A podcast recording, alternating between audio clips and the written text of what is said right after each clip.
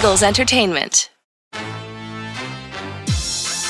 the 15th pick in the NFL Draft, the Philadelphia Eagles select. You're listening to the Journey to the Draft podcast.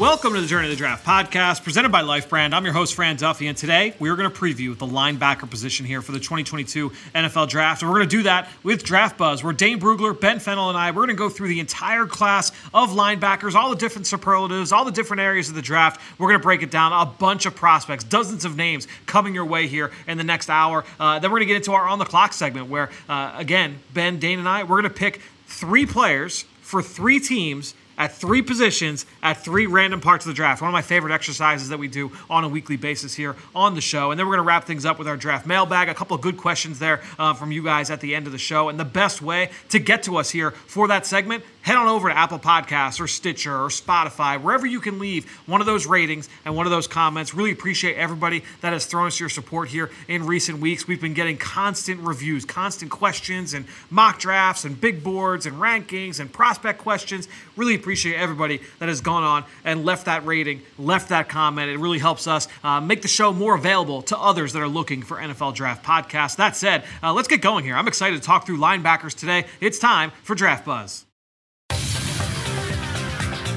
Now it's time for Draft Buzz.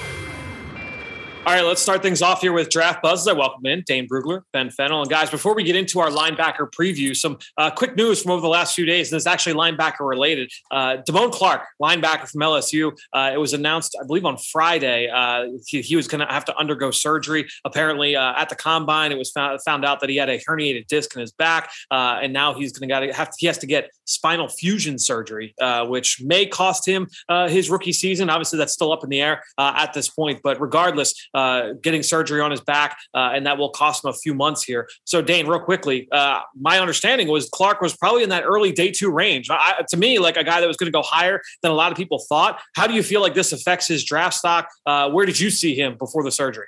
Yeah, I think day two is uh, that's very fair. Um, probably somewhere between the fourth and sixth or seventh linebacker drafted. Yeah. Uh, but now it's it's it's tough uh, with an injury like this that's going to sideline you, and you just you don't know. Every body is different, right, and how they respond to such a serious injury. Uh, when you're talking about a, spinal cord, um, it, it, it's it, it's tough. I don't. There there is a realistic scenario where he goes undrafted. Um, now eh, eh, you can see a team using a late round pick on him to the stash, and you know, hopefully he comes back stronger than ever. And but we're talking about, and it's also different, a little bit different than say like a Justyn Ross who uh, played receiver. Who, yeah, Justyn, uh, you're going to get tackled obviously as a receiver, but as a linebacker, where you're taking so much contact every single game, and you just you do worry about, uh, and especially a guy like Damone Clark who is you know, he's a hammer looking for a, a nail. I mean, that, that's how he plays. And so you do worry about, okay, if, if he still plays at that same level, uh, you know, is he gonna get injured again, or is there a worry of that, or even if if it mentally can he play at that same level again? Uh, uh, again, uh, with knowing that he had this injury, so a lot of question marks that I, I think that teams are trying to grapple with right now to figure out where to put him on the draft board and where they'd feel comfortable drafting if they would feel comfortable drafting him. Yeah, no doubt. I think that when you look at the linebacker depth overall, uh, I do feel like by the time you get to the late part of the draft, it does kind of dry up a little bit. So I wonder if he'll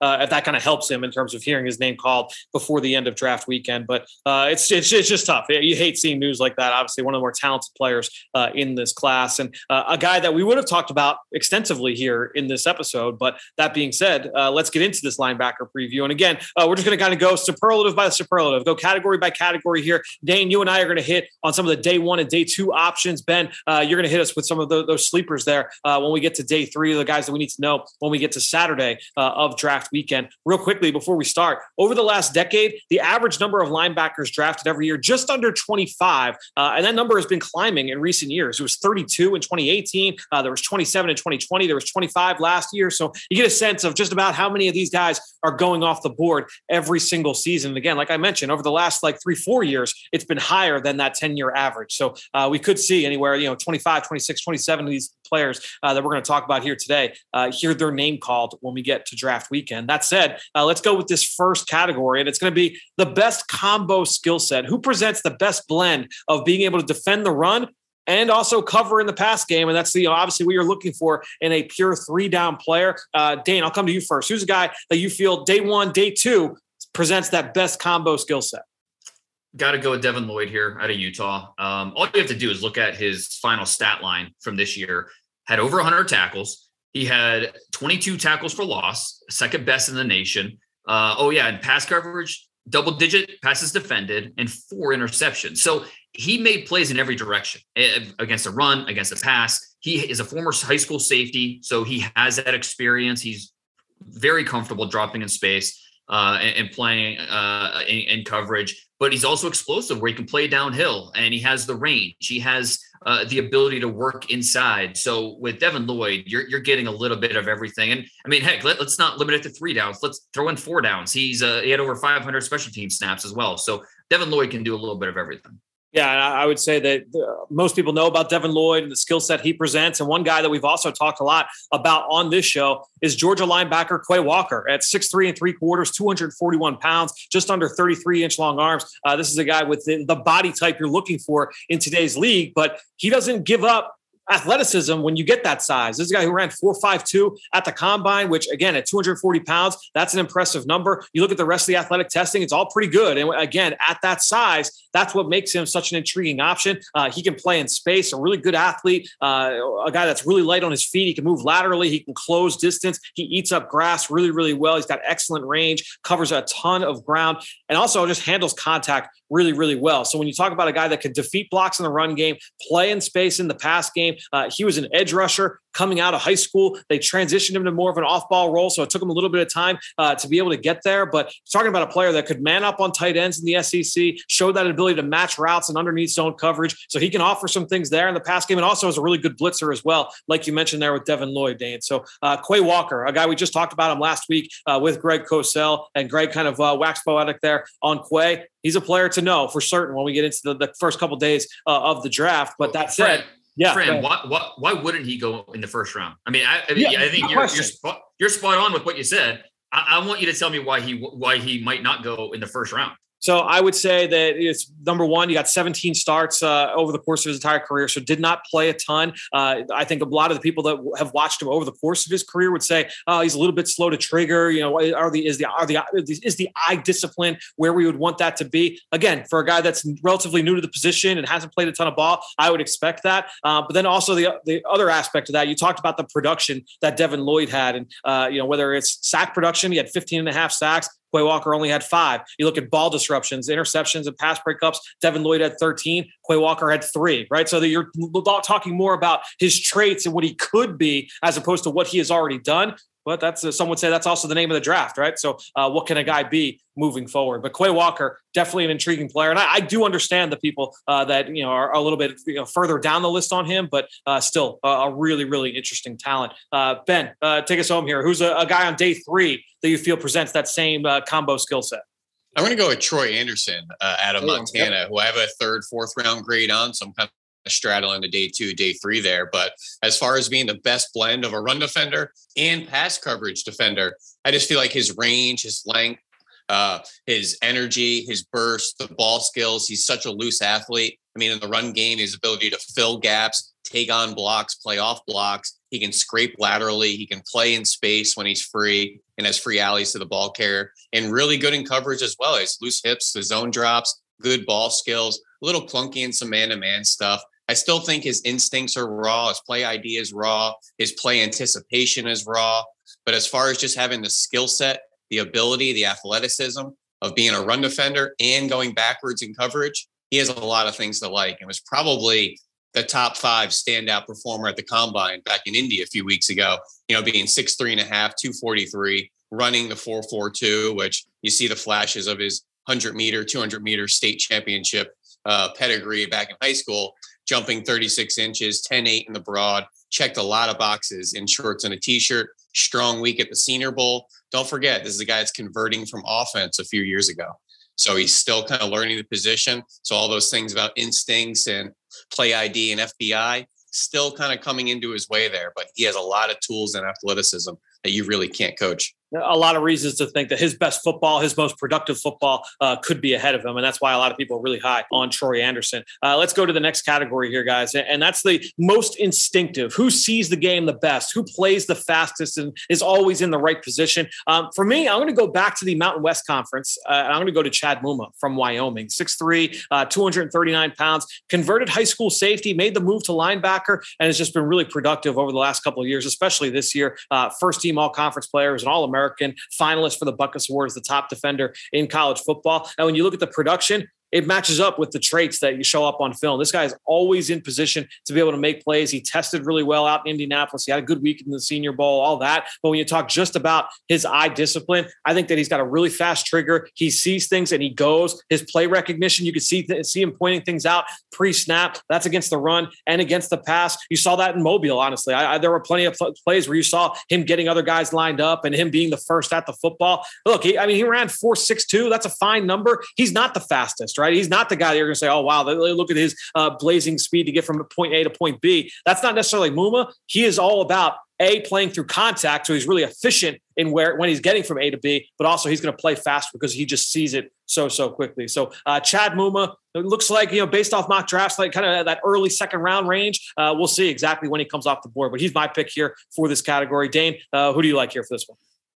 I will say Nakobe Dean um, out of Georgia, who is talk about key read flow skills. He he's got that. He sees things really well. Explosive trigger. He's going to beat blockers to the spot. Um, he's he's a missile in the run game, uh, and I think it comes from his instincts, his ability to uh, understand what's going to happen and then hit it before uh, the offense can do anything about it. So, uh, and he's also really highly skilled as a blitzer, and part of that is just this downhill speed, but also part of it is uh, the timing. Uh, you have to have a, just a, a, feel for that to get through that A gap uh, with timing. So you're you're doing it. Uh, you're, you're getting free range of the quarterback. So with with Nakobe Dean, uh, he has yet to run a 40, yet to work out. Um, he's planning on working out April 13th. Um, but you know, I think teams when they're talking about Nakobe Dean, it's not necessarily the athleticism yep. that they, they, you know, they're you're focused on. It's more of what he does with his mind and the way his just play personality, with the way he he attacks downhill, that gets you excited as a prospect. Yeah, I think when you look at Dean, the the intangibles uh, aspect of it, uh, that's going to be the driving force there with his draft slot. Uh, ben, how about you? Uh, most instinctive guy when we get to day three. Most instinctive linebacker day three. I don't know if this is going to be a surprise or not, but I'm going to go with Jeremiah Gemmel out of North Carolina. Had his pro day today as we're sitting here on uh, Monday afternoon recording here. This guy's an absolute film junkie. You could just see his anticipation, his play ID, his recognition, you know, him setting guys up pre snap as well. Watch all the kind of tendency breakers, or not tendency breakers, but just being uh, aware of tendencies in games. It always seems to be a step ahead of the action. Watch that Notre Dame game, especially in short yardage stuff. Seemed to always know where the ball was going to go. Really good in play action concepts as well and misdirection. Just seems like a guy that always knows where the ball is going. Maybe doesn't make every play, but is always in position. It just seems like he's that guy that's doing a lot of work from Sunday to Friday. And it really shows up on Saturday with how fast he can play and that he seems to always be in the right spots. I think he's a really good day three option, three year starter at North Carolina, and that Mike will roll out there. North Carolina didn't have the great season as a team in 2021, and I feel like his stock really took a hit because of that. But Jeremiah Gemmel is a really good player.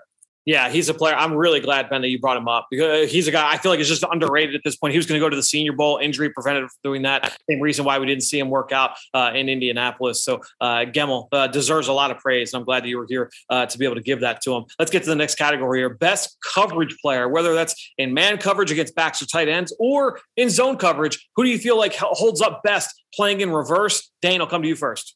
I'm going to go with a guy who I believe has a chance to go on day two um, and that's JoJo Domann from uh, Nebraska. Um, he's played that nickel role in that defense, so he was constantly put on an island in space and asked to drive on the football, asked to anticipate uh, passing lanes, um, and he moves pretty well for a guy that's 230 pounds. At his pro day, he ran a, a 688 three cone, which is outstanding for that size and that position. So a, a guy that uh, is smooth in his coverage turns, um, has a good feel for you know what the offense is trying to do with their you know different levels of routes and the combinations. I think Domann, that's what you're drafting him for, is to be that that nickel linebacker, that guy that can hold up in coverage, that can hold up in space. Um, you know, kind of there's some similarities to Jabril Cox from last year coming out of LSU. Who, yeah. You you just you you trusted him out there. So um, JoJo Domann would be my pick here for coverage.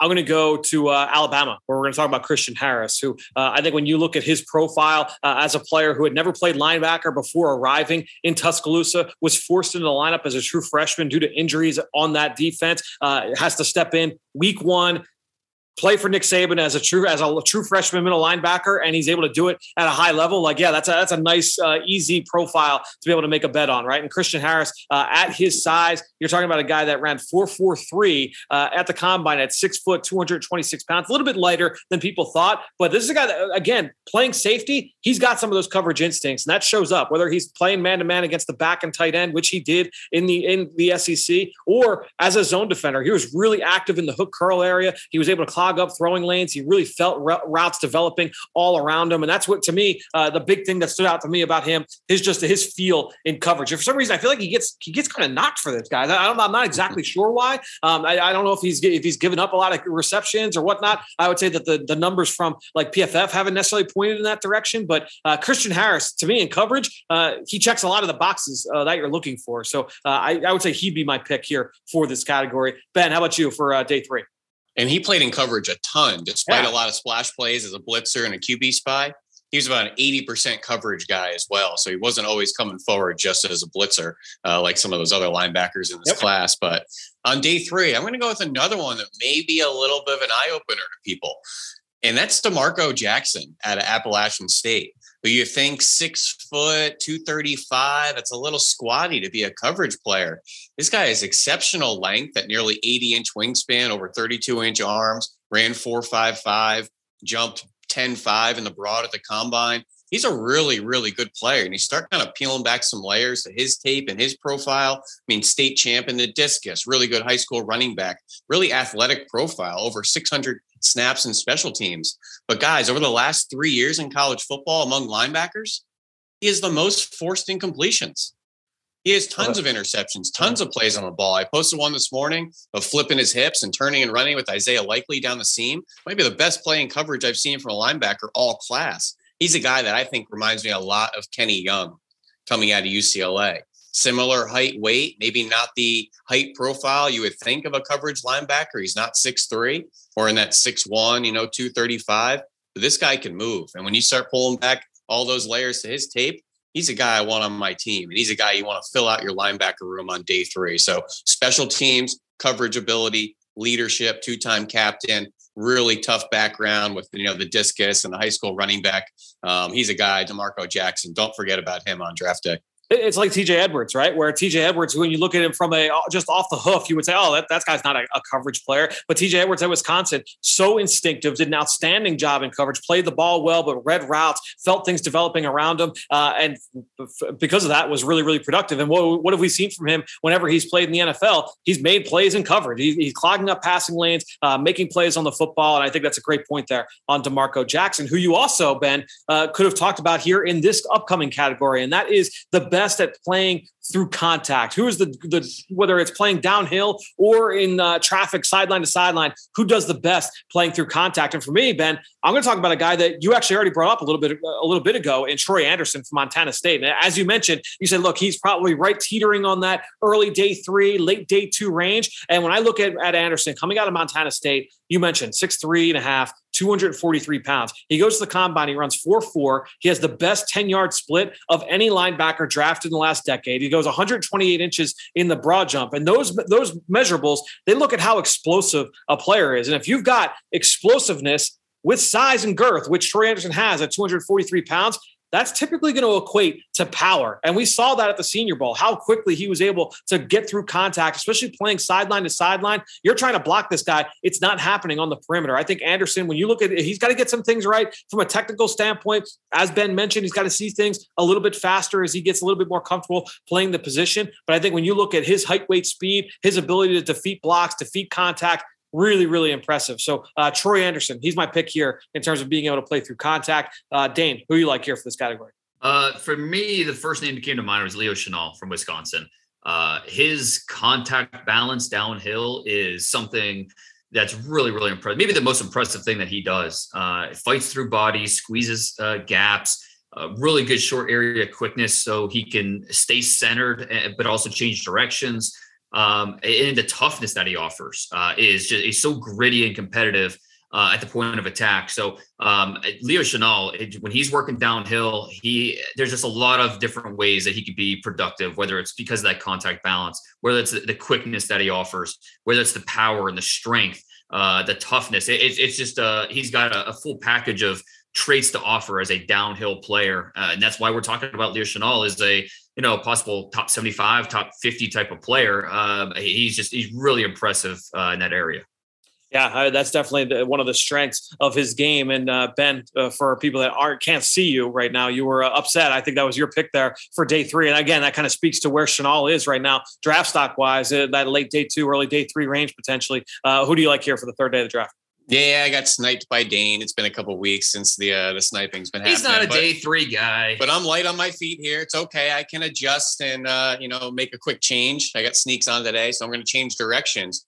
Let's go with Darrian Beavers out of Cincinnati, who's an absolute hulking linebacker at 6'4", over 250 pounds, but plays in space and plays the Mike Will and will drop into the curl, will buzz out to the flat with over 700 special team snaps. He's a guy with his size absolutely tears through these poor slot receivers trying to wall him off and you know uh, can easily get through blocks playing downhill. He has a really interesting play profile played a lot of different spots for that cincinnati defense since coming over from UConn has really bulked up since high school and since UConn. He's an interesting player. Darrian beaver 6'4 250 he will absolutely play through some contact for you that's uh, definitely one of the best things about his game for sure. That versatility is going to be really valuable for him uh, moving through the rest of the process. Let's get to the next one here. Best blitzer. Who's just the best at getting after the quarterback? Dane, for day one, day two, uh, who's the guy that comes to mind? Channing Tindall from Georgia, uh, a guy with zero career starts on his resume, but ran a 447 at the combine at 230 pounds.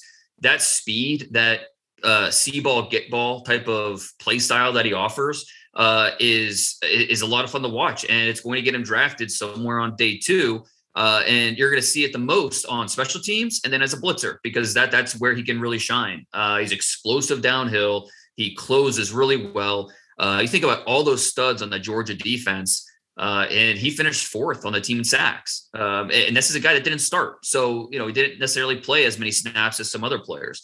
Um, so there, there's the downhill closing skills uh, with what Channing Tindall offers. That, that's what gets you excited and why you can draft a player with his resume that feels incomplete.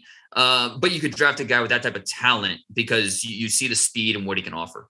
Dane, that's a great term there. Downhill closing ability, because we know he's fast in a linear fashion.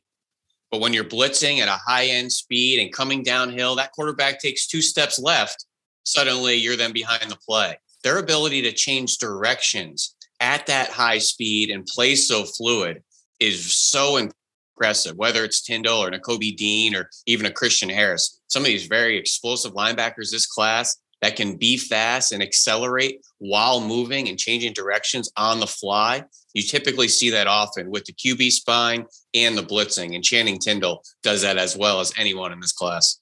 Uh, real quick, uh, for me in that same category, uh, Dane, you mentioned Devin Lloyd earlier, and this is the guy that's pro- projected by most to be a first round pick uh, in this draft. And uh, I mean, when you look at his blitzing ability, his ability to get after the quarterback, he's finished in the top three in sacks for the Utes uh, each of the past three years. He had seven sacks this year. He had three sa- or two sacks a year ago in five games. And he had six and a half sacks in that loaded Utah defense back in 2019. And it's not just blitzing from the second level; they'll mug him up in a gaps, they'll line him up off the edge, just ask him to beat tackles. so I think when you look at Devin Lloyd, some of the things that he can do from a pass rush standpoint that will definitely offer value moving into the NFL. Uh, ben, take us home. Who's a, a blitzer you like here on the third day?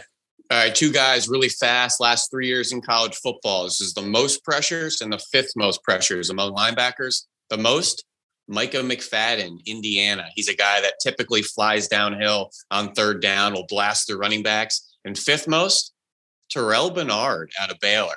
Yeah, out of Baylor, excuse me. He's a guy that would often line up as a sub rusher and they like the blitz as well, too. He doesn't have the length profile you would really want, or maybe the the insane speed or acceleration, but he's a really tough player, really athletic. And if he gets his hands on you, you're typically getting to the ground. So Terrel Bernard, Baylor, Micah McFadden, Indiana he's a sneaky player, Terrel Bernard. And honestly, it's kind of like Gemmel, where he's just, I think he's a little bit underrated. Uh, he's had a couple injuries over the course of his career, and so medical uh, is going to be a big deal for him. But a high character player, uh, you mentioned the versatility. That's going to be big for him moving into the NFL. All right, guys, let's uh, round this out with some player comps here. We've got a couple more categories, uh, some player comparisons that we really like. Ben, I'll come to you first here. Who's a player comparison in this linebacker class that really catches your eye? Well, let me hit you with two that I just talked about. We just said Terrel Bernard, Micah McFadden. Let me, you know, pick some comps for those two. Micah McFadden, Alex Anzalone. If you remember, he came out of Florida, I think a little injured as a prospect, ended up having a nice career with the Saints, now with the Lions. Terrel Bernard maybe doesn't have the length profile we want. That's okay. We've seen a lot of linebackers survive at six foot, 225, 230 with their athleticism and toughness. I see a lot of Wesley Woodyard who was an outside linebacker out of Kentucky that played in the NFL for 10, 12 years. So Terrel Bernard, Wesley Woodyard, Micah McFadden, Alex Anzalone. I like it. I'm going to go. Uh, I'm going to go into the. You talked about Terrel Bernard. I'll stay in the Big 12. I'm going to go Kyron Johnson uh, from Kansas, who uh, was not invited to the combine, but was down at the Senior Bowl. Was a late ad down there uh, for Mobile. Six foot, 230 pounds, so an undersized player, but played most of his snaps off the edge. So a really small pass rusher uh, that I think a lot of people project would be more of that that stacked role that can come down and, and blitz off the edge uh, as a potential Sam or rush player. And I think when you look at Kyron Johnson, he profiles very similarly to a guy that the Eagles just drafted drafted last year on the in the seventh round, and that's Patrick Johnson. And I think when you look at Kyron, uh, look, he's going to offer rush value, right? It's third and long. You've got a guy that has the the chops to be able to get after the quarterback and uh, give you value there. But he's got outstanding range. He's a good athlete. Uh, he chases to the perimeter. I love his effort. There's going to be some outstanding high motor plays uh, when he gets on the field defensively. He's also uh, been a core special teamer over the course of his career, 415 core special team snaps uh, as a Jayhawk. So I think when you look at Kyron Johnson, uh, this is a guy that projects really well uh, from in that kind of role, in that mold, uh, moving forward to the league. Uh, Dane, who's a player comp that you like here from this linebacker group? Uh, what about Leo Chenal and Jordyn Brooks, who you know snuck into the first round a couple years ago? You know, the story on Jordyn Brooks was you know really good downhill, rangy. Um, you know, not the biggest player, and Chenal's got a little more size up to him. Uh, but I, I, think that they both where they both win as players, where their strengths are in terms of downhill, having they got speed, they've got change of direction, uh, power. Um, I think their strengths kind of align w- with what, what they can do. So um, Leo Chenal, Jordyn Brooks. One, I didn't really expect that going in, but I, I, I don't hate it when I was done with my report. Uh, especially hey, my, the athletic measurables. So that's the my my comp section for Leo Chenal is all over the place. Yeah, I watched right. him like five different times and got like five different tastes of what I thought he can be. I wrote down Dont'a Hightower, AJ Hightower. Hawk one day, Zack Baun one day, Andy Katzenmoyer one day. Wrote down Zach. I wrote down Zak DeOssie one day. Okay, so I got all sorts of comps and heights, weights, speeds, converted long snappers. I don't know what to do with this kid, but he's a freak athlete. He's tough and he's big the, the Hightower one hit me on there over the head like as soon as we turned it on just, in terms of how he could be used and the body type uh, but obviously the testing uh, much different than that. So uh, really interesting player from that standpoint. Uh, guys let's wrap it up with some the, some players that are just flying under the radar we'll start uh, with the guys who were just surprised is just not getting more love. Ben i'll come back to you here. Who's the guy that you're surprised just is not getting more love at this point in the process Everybody I've mentioned up to this point. so yeah, the Demarco Jacksons of the world, the Darrian Beavers, you know, Terrel Bernard, a lot of these day three guys uh, that I'm kind of talking and highlighting in this podcast so far, they aren't really dominating the conversation right now. You know, it's a uh, top of the draft world as far as you know draft narratives and media coverage. Everyone wants to know the first round mocks in your top 50s and maybe a top 100 if you're looking for it. Day three doesn't get a lot of attention, but there's four rounds on day three. These are the positions that fill out your rosters. These are the positions that get thrusted into lineups you know, on the drop of a hat, you know, in week 10 when there's an injury and you want them to perform. Don't forget this draft is more than just the first round and the first two days. So there's a lot of guys that are going to go on day three. It's okay to start talking about them early. So Darian Bernard, you know, Micah McFadden, Jeremiah Gemmel, those guys are going to play on NFL teams. All right. Well, for me, I'm going to go with Malcolm Rodriguez from Oklahoma, a player we have not spoken about yet, but uh, or from Oklahoma State rather. I think the big thing when you're looking at Rodriguez uh, it's going to come down to how important size is for you uh, at the linebacker position because he's 5'11 with just over 30 inch arms. All right. And you say uh, it's not, what do we always say on the pod? It's it's not a problem until it's a problem. And I think when you look at Malcolm Rodriguez, he's got 48 starts under his belt, over 3,000 snaps played on defense, extremely productive across the board. He's a, a freak athlete. He ran 4 5. He's got a 1 5 uh, 10 yard split. He went 39 and a half in the vert. Uh, that athleticism shows up on film. He's got out, outstanding range. He's got burst close on the football, a converted safety who's got that ability to play in coverage. He's got a feel for playing in reverse. He can man up on backs. He's a little bit small to man up on tight ends, but he's got that matchability and he defeats contact really well in the Big 12, right? He's got a surprising ability to defeat those blocks. If you think that carries over to the NFL, Malcolm Rodriguez is going to be a day two pick. If you don't think that carries over, that's where that's where you have questions about his ability to translate. So I think when you look at Malcolm Rodriguez, the skill set really, really, really intriguing. I think the film is really fun. Uh, and he was only at the at the NFLPA game. Uh, I was surprised he didn't, end up at a bigger game. He was at the combine, got dinged up halfway through the workout. But Malcolm Rodriguez, if you if you take away the size, I think there's a lot to like uh, with his film. Uh, Dane, uh, who's a guy that would fit this category for you?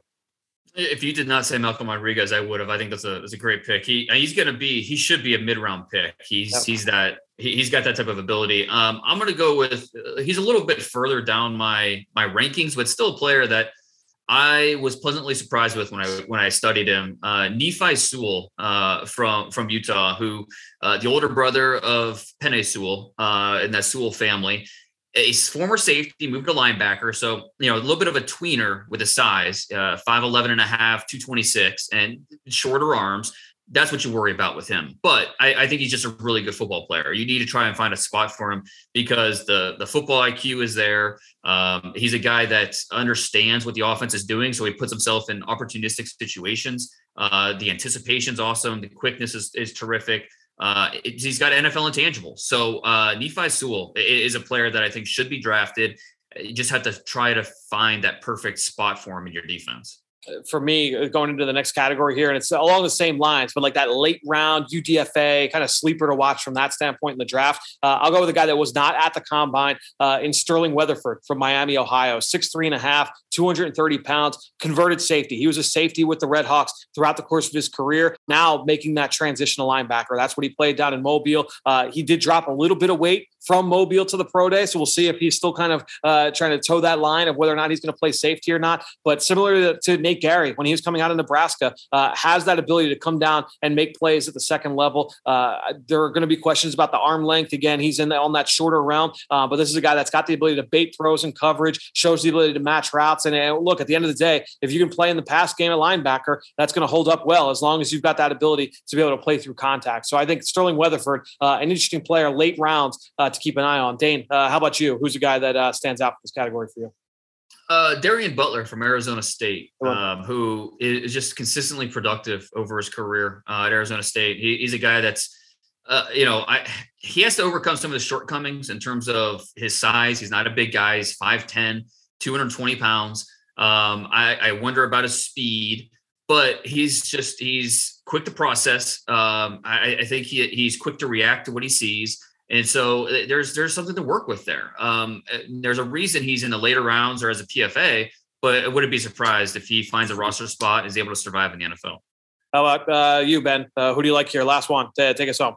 You know, I'll kind of go off the narrative of yours of the guy changing positions and Sterling Weatherford. Yep. This is a guy that's getting a little bit buzz uh, with some NFL scouts as far as changing positions as well. And that's Kolby Harvell-Peel out of Oklahoma State. Yeah, it's a great one. Who is kind of a nickel safety, but in a very thick, squatty profile. I think he measured in at six foot, just under 210 at the combine, put up 21 reps in the bench press to show off that core strength. It's a guy that I've always had written down Adrian Amos and Michael Lewis as comps guys you want flying downhill, sticking their nose in the run game. This is a really tough player, a four year starter, almost 3,000 snaps played, has really good coverage skills.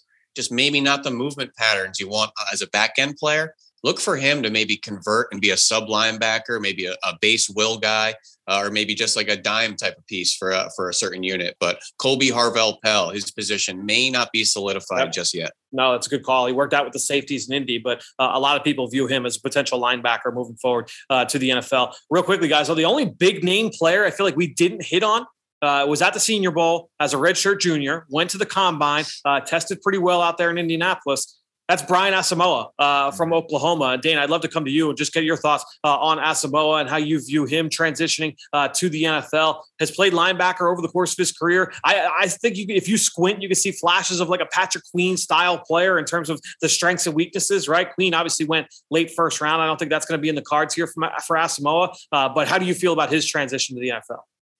Yeah, I, I think that's, that, that makes a lot of sense. Led the Sooners in tackles uh, each of the last two years. Uh, he, he's a guy that has foot speed. Uh, ran a four five six at the combine. He's undersized, six foot, two hundred twenty six pounds. Um, but a, a, guy that can still work downhill. Uh, he can play outside the numbers. He has range. He can drop and cover. Uh, you do worry about him at the point of attack, just getting engulfed and being taken out of the play. But for a guy that's six foot, two twenty six, has decent arm length. He, he's just under 33 inches in terms of his arms. And so I think he can get better at taking on contact. So you have to reconcile just being a little undersized, a little underpowered. But again, sideline to sideline speed, dependable tackler. He's got upside in coverage and as a take on player. Um, he, he's that classic run and chase linebacker with NFL starting potential yeah, he's a, really intriguing player because of that skill set, and he's going to check a lot of boxes for some people. Uh, all right, guys, we talked about a ton of players already. Uh, we're going to pick three more here in our next segment. One of my favorites. It's time now to go on the clock. Eagles fans, Merrill Reese here to tell you about the Eagles Autism Challenge, presented by Lincoln Financial Group. This annual Ride, Run, Walk event supports autism research and programming as we work hard every day to advance the conversation from awareness to action. This year's event will take place on Saturday, May 21st at Lincoln Financial Field. With your support, we can help transform the lives of individuals affected by autism. Register today at eaglesautismchallenge.org. On the clock.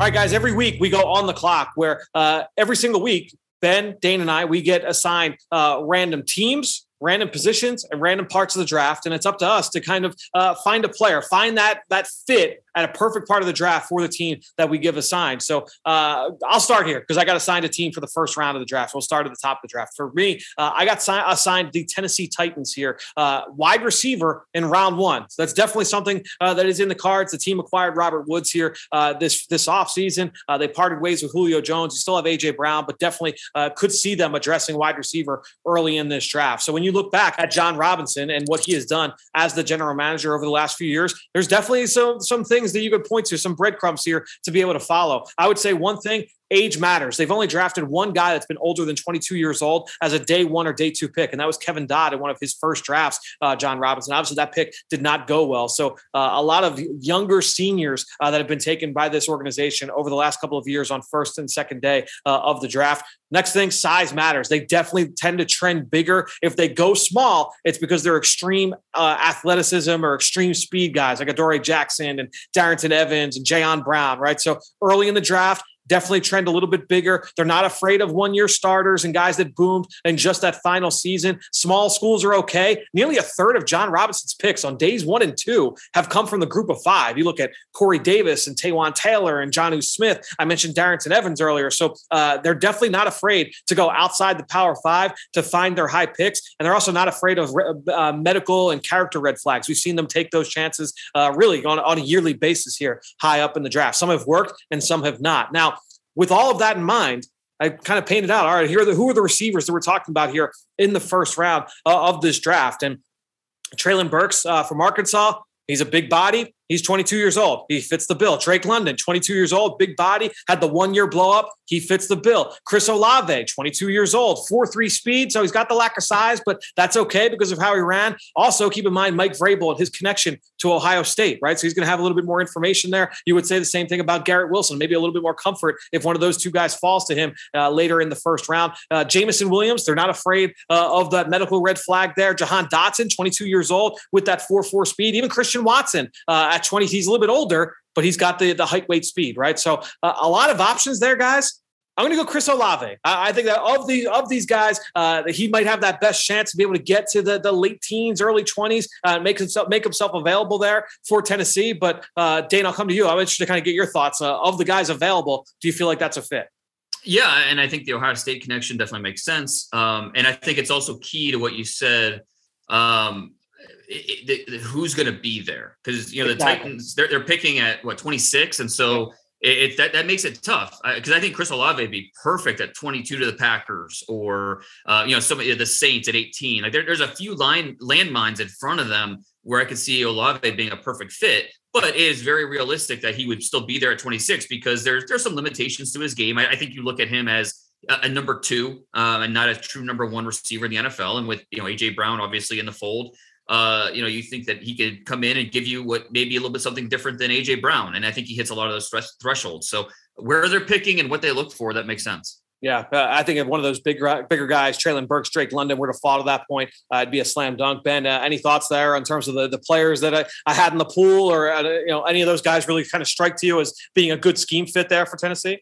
Yeah, I like Olave. I think that's a really good pick. I think that's going to be right in his landing kind of ballpark. I like his complementative skill set with, you know, uh, Robert Woods and uh, for now, AJ Brown. I know some rumors about him potentially uh, moving teams and uh, getting shuffled around. But I think adding speed and uh, adding someone that can win over the top seems to be the right type of piece to add that offense. End of the day, Fran, you're a hopper of guys here, whether it's Wilson or Jameson Williams, Jahan Dotson, you know, Olave, Burks, Drake London add good players to your receiver room and figure it out later. So you want to add talent, playmaking ability.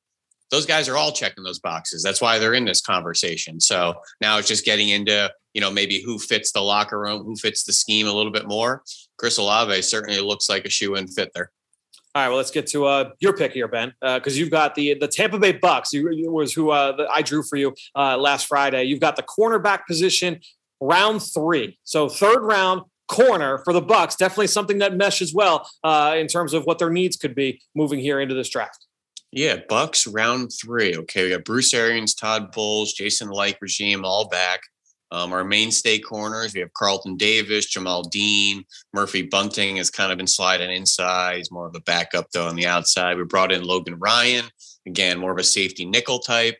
We've lost Richard Sherman, Pierre Desir uh, from last year. Probably won't be bringing back those types, but uh, we're certainly okay in this part of the draft with underclassmen as we spent, you know, capital in the same area of the draft on Davis, Bunting, and Jamel Dean, all redshirt juniors. I'm fairly certain. Uh, they all have really good size. They're all over a little over 200 pounds for the most part, all with really good speed and all really tough. Yep. Um, and I think what people don't realize, Todd Bowles plays a lot of zone coverage only about 25% man coverage last year, and it's getting less and less each year. So you have a lot of guys with their eyes in the backfield, quarter scheme. You got to come up and tackle and be tough. So round three, who am I thinking of with size, speed, and toughness? I'm thinking Martin Emerson, or we call him MJ Emerson now, whatever. Uh, DK Kendrick, Derion Kendrick from uh, Georgia via Clemson, Damari Mathis, Cam Taylor Britt, Coby Bryant. I think it's those five I'm kind of thinking about right here. Um, I think we want someone a little bit more athletic and speedy profile than a Coby Bryant, so we're going to rule him out. I'm really looking at Damari Mathis and Cam Taylor Britt. Yep. I think they both tested much better than I expected, Fran, pushing into the sub four fours and tough guys that have to come up and uh, contribute and run support and protecting the flat quite often, uh, particularly Damari Mathis in that Narduzzi quarter scheme. He's really left on islands out there. It's not easy uh, for that scheme, but I'm actually going to go with Cam Taylor Britt here out of Nebraska. Who I think will slide in just at the end of day two. I think it's going to be a big run on cornerbacks in the second round. And these five should be sitting here in round three for the Bucks. So I think Cam Taylor Britt would be a really nice addition out there, who does remind me a little bit of a Carlton Davis type coming out of Auburn. Um, a little stiff hip, a little bit clunky in transitions, but he has the size, he has the toughness, has the speed, and is still a, a young, growing kid. So I think Cam Taylor Britt would be a nice piece there for Todd Bowles' defense. I, I love the fit. I, I, love the the reasoning behind it. Everything there uh, makes a lot of sense. I, I love that one. Um, Dane, let's round it out uh, with yours. You've got the uh, the Washington Commanders here. Day two was the area of the draft that you drew. So you can go round two, round three. You've got quarterback. So if they decide that they want to go QB, which, uh, by the way, uh, we had uh, North Carolina's pro day today with Sam Howell, uh, Washington well represented there. Really, they've been well represented at all these quarterback pro days. So uh, definitely something that's still potentially in the cards there for Washington. Uh, who do you like here in this one? Well, okay, Scott Turner's offense. we know uh, like to run a lot of RPOs. Um, you know, Carson Wentz now in the fold as the starting quarterback, but you want to get someone behind him that you can develop. Um, and it's important that you know they're okay. We're talking about day two here. Um, so you know, for this exercise, we'll say Kenny Pickett and Malik Willis are off the board. Um, now, I if every other quarterback's available, I think that you could make a case for Matt Corral here as being a, a really good fit uh, stylistically for that offense. Um, but I think that with the state of their franchise and they, I, I, there's some question marks with Corral off the field and just maturity wise, things like that. So uh, maybe I'm going to go with Desmond Ridder here. Um, I, I, think a guy with Desmond Ridder uh, kind of even looks like Carson Wentz a little bit, you know, kind of tall, lean, uh, you know, has, he's a good athlete. Uh, you know, you could really take Ridder's combine numbers and compare them favorably to any wide receiver uh, in this class. It's it's kind of uh, I don't think that got enough attention with with how Ridder tested. So he has the athleticism. He's a guy that's been around, four year starter Cincinnati. He's a winner. He's got the self confidence that you're looking for. Uh, I think he could come in and be a, a, solid backup and a guy that you could see eventually, uh, you know, winning that quarterback job and, and being a natural fit in Turner's offense. Yeah, I mean, this is a, uh, an offense too. When you mentioned Scott Turner, like a lot of RPOs, but also, you know, in in history, they like to push the ball downfield. They want to be a vertical offense, and so uh, Ridder definitely has the traits uh, to be able to handle that kind of scheme. Well, guys, uh, always a fun exercise. Uh, appreciate your uh, your cooperation there. Always a, a fun deal to be able to do that on a weekly basis. Next week, is a big week. Uh, Dane, you mentioned Desmond Ridder there at the end. And the reason why I wanted to save the quarterback for the end is because we are previewing the quarterbacks next week right here on the Journey to the Draft podcast. So, all the guys that uh, we have been talking about all year long uh, in that position group, we're going to be breaking down right here on the Journey to the Draft podcast presented by Life Brand. Now it's time to hear from you, the fans, in the draft mailbag. All right, good stuff there from Ben and Dane. Let's now transition to Draft Mailbag, where again, uh, the best way to reach us is to head on over to Apple Podcasts or Stitcher or Spotify. Leave us a rating, leave us a comment. If you've got a question, leave it there in the comment box, and we will get to it here in an upcoming show. We're going to start off with Lil BHB5, who left a, a, few questions here and just said, Hey, I fell in love with the draft a few years ago. Your show is my favorite to listen to. You guys are the best. A couple questions for you. So we'll start with question number one. Last year, there was definitely a top tier of 12 to 15 players about how many tiers of talent wise are there in this year's first round. It doesn't seem to be as strong a drop off this year from the top into the middle of the first round. So uh, I would say Ryan, and Ryan is the name of the, the commenter here. Ryan, I would say that yeah, that that is what most people feel uh, about this draft is that it's not as top heavy. When you get to the top end of round one into the top ten, the blue chip players just aren't there to me, I look at it a little bit differently. I still think that there's plenty of really good talent uh, in this class.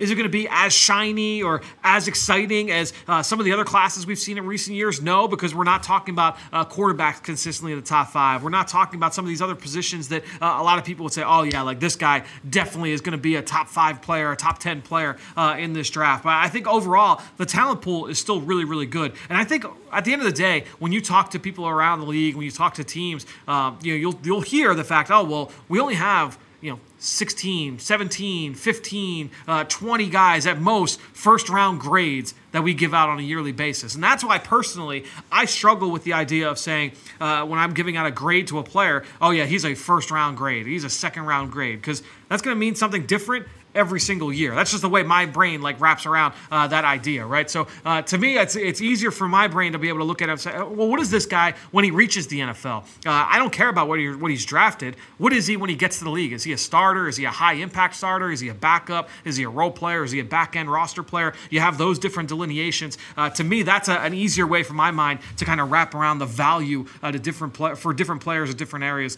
uh, of the draft. So next part of your question. In what order do you see these players getting drafted? Jahan Dotson, Jaquan Brisker, and Arnold Ebiketie. And uh, these are all three players from Penn State. Jahan Dotson, wide receiver, Jaquan Brisker at safety, and Ebiketie from uh, off the edge as a pass rusher. And to me, I would look at it and say, my best guess, I think Ebiketie and Dotson are probably the first two off. I will go in that order. I'll say Ebiketie number one, Jahan Dotson number two, really, really tight there, and Jaquan Brisker uh, kind of taking it up uh, at number three. And I think Brisker is probably off the board by the end of the second round, if I had to guess, right? So you're talking about all three of these players going in the top 64 picks. And then the third part of the question do you see defensive ends dropping due to the depth of this position? Uh, to me, not, I don't. I don't really think so because I think teams are always looking uh, for pass rush help. So I think when you look at uh, the defensive ends, those outside linebackers, those quarterback hunters, they're always going to go. It's the same thing at quarterback every year, right? Uh, to me, like where those guys are valued uh, in 2022, that's where they would have been valued in 2020. That's where they would have been valued in 2018. If you're a pass rusher,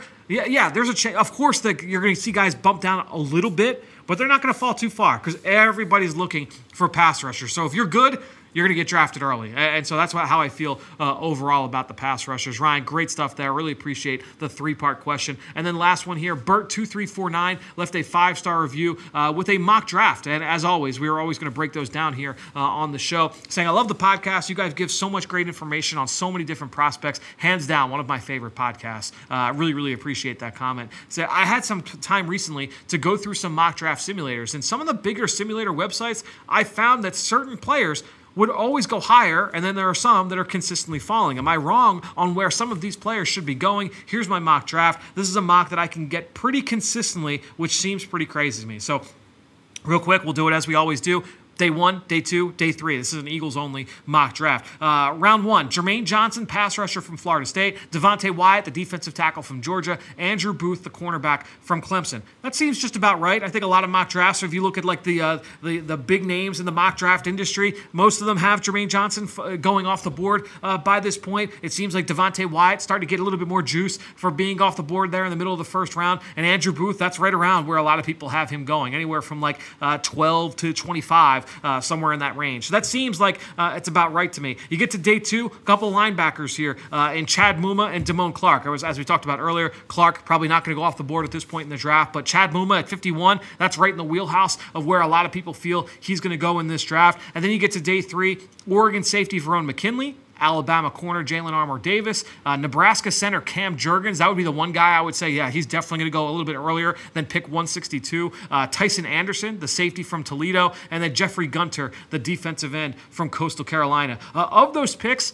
I would say that uh, that Jurgens definitely the most likely to go on day two. I think McKinley has a shot to go late in day two. Uh, Tycen Anderson, uh, I think he's kind of like that under the radar sleeper guy that could sneak into the third round. Uh, just because when you look at uh, the how big he is and the way that he moves and the amount of football he's played, uh, you know he, that can, that kind of skill set that can be tough to find. I think teams are looking for those matchup type safeties. Tycen Anderson might sneak into the back end of the second day, but all those other guys, I think that kind of fits. So I think from a from a value value standpoint, that's a really good job there uh, with that mock draft. I would say when you're talking about the, the simulators, again, you are all these simulator websites, they're all operated independently, right? So uh, for whatever company is running them, you are up to whoever is in charge of upkeeping, you know, in terms of uh, draft status. And uh, obviously, some you can use certain uh, people's big boards. You can use uh, PFF's big board, or you can use Dane Brugler's, or anybody that has an updated top 100. You, you can use their boards. Um, so look, it, it, all depends in terms of uh, what you're looking at, but always a fun exercise to be able to go through and just kind of get a sense of how people view these processes prospects at this stage